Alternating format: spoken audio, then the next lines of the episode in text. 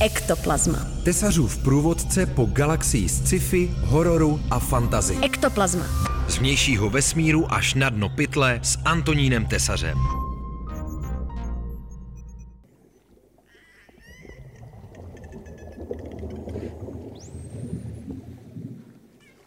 Příjemné odpoledne přeje a u mokrého dílu Ektoplazmy vás vítá Antonín Tesař. Dnes se ponoříme do hlubin podmořské planety Ilmatar a budeme svědky hodně nepříjemně se rozvíjejícího intergalaktického konfliktu, do kterého jsou zapleteny hned tři různé galaktické civilizace, včetně té lidské. Dozvíme se, zda se lidé dokáží dohodnout s inteligentními mimozemskými kitovci a civilizací míru milovných vesmírných vider, nebo je jejich střetnutí na mořské planetě předem odsouzeno k nesměřitelnému konfliktu.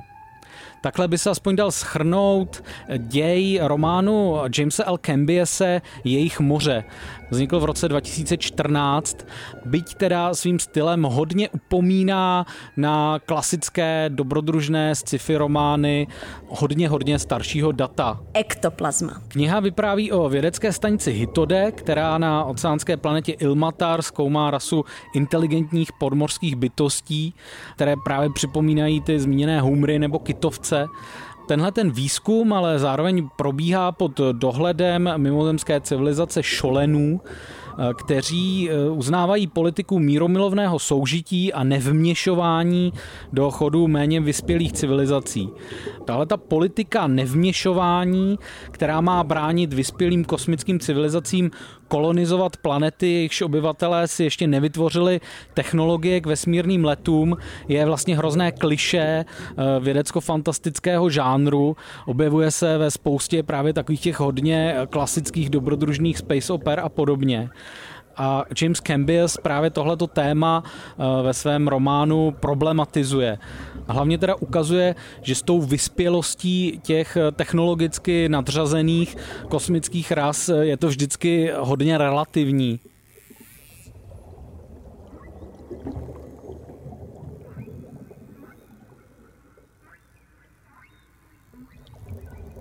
Každá ze stran toho konfliktu má v tom románu eh, tak trochu máslo na hlavě. Ti šolenové se sice tváří, že jsou civilizace, která se řídí etickými principy, ale ve skutečnosti tu etiku povýšenecky diktují ostatním a v pozadí těch jejich rozhodnutí stojí třenice mocenských klik v rámci té jejich civilizace.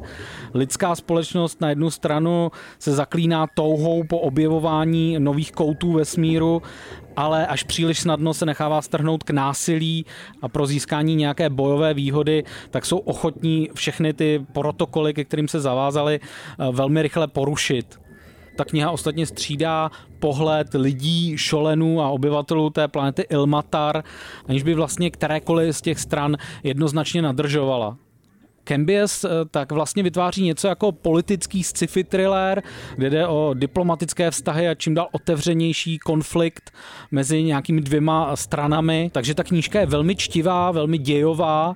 Zároveň je v ní cítit právě ducha klasické kosmické sci-fi eh, v tom, že ona vychází z dnes už hodně utopických představ, eh, že lidstvo bude schopné cestovat do dalekého vesmíru a kolonizovat cizí planety, aniž by se vlastně vnitřně ta lidská společnost nějak radikálně proměnila. Stejně tak vlastně taky trochu naivně předpokládá, že i ty cizí vesmírné mimozemské civilizace budou vlastně řešit stejné společenské problémy jako ta naše ale přesto vlastně to není jenom nějaká Bčková, úniková space opera, ale kniha, která jednak má celkem vlastně současné společenské téma, ale eh, taky se jí daří dělat to, kvůli čemu se do dneška vlastně vyplatí číst spoustu starých a v s naivních sci-fi románů. Je to vzrušující pocit nových nelidských zkušeností, které se tam popisují.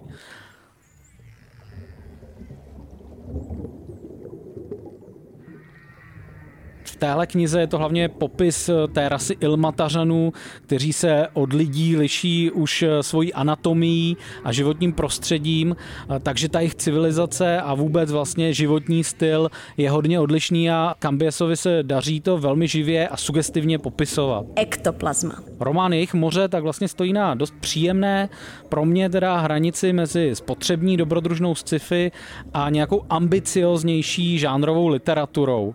Možná mu chybí trošku razantnější finále, které by vztahy mezi těmi civilizacemi silněji rozehrálo. E, nicméně Cambias už ohlásil, že se chystá do světa e, planety Ilmatar vrátit v další knize, kde bude pokračovat ten rozehrátý konflikt e, lidské rasy a civilizace šolenů.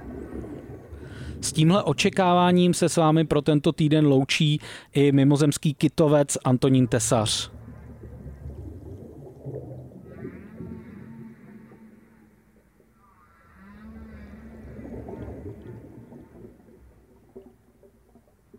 Ektoplazma. Tesařův průvodce po galaxii sci-fi, hororu a fantazy. Ektoplazma. Ektoplazma na rádiu Wave.